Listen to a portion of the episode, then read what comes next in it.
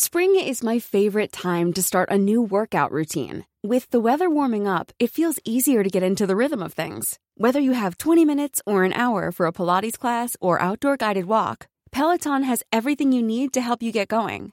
Get a head start on summer and try Peloton risk-free with Peloton Rentals at onepeloton.com slash bike slash rentals. Many Hamas victims tortured, raped, abused.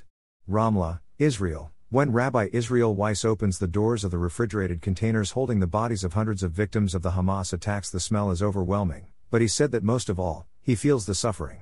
The former military chief rabbi came out of retirement to become one of the leaders of an Israeli operation to identify the more than 1,400 dead from the raids by Hamas fighters on October 7 that have plunged the rivals into a new war.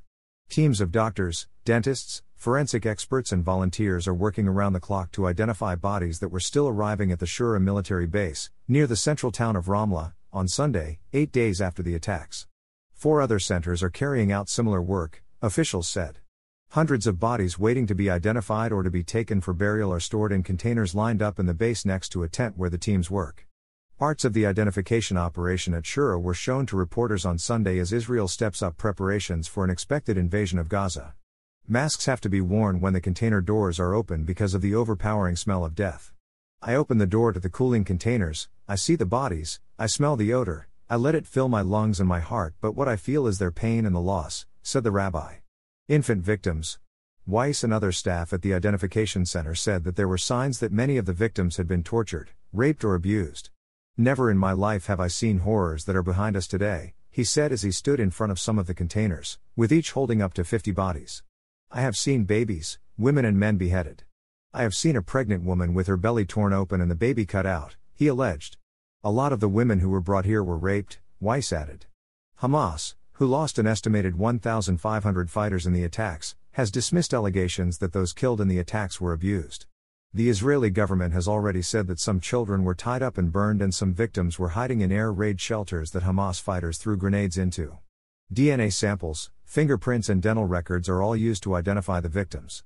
Almost 90% of the 286 soldiers killed in eight days have been identified, but barely half of the civilians, officials said.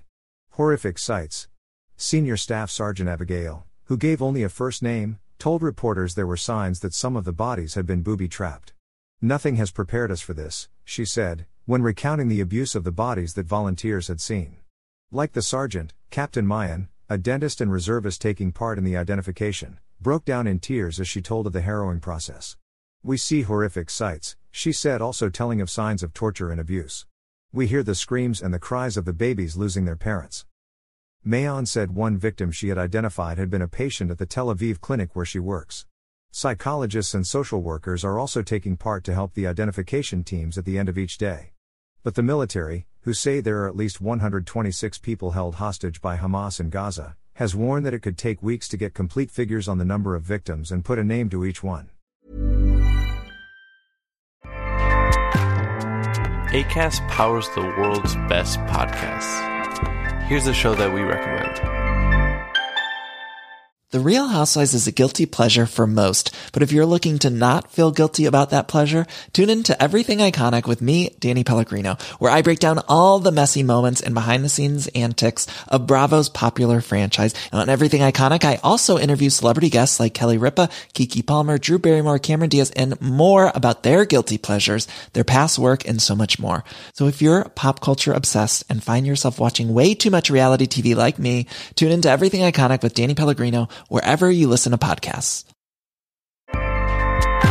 ACAST helps creators launch, grow, and monetize their podcasts everywhere. ACAST.com.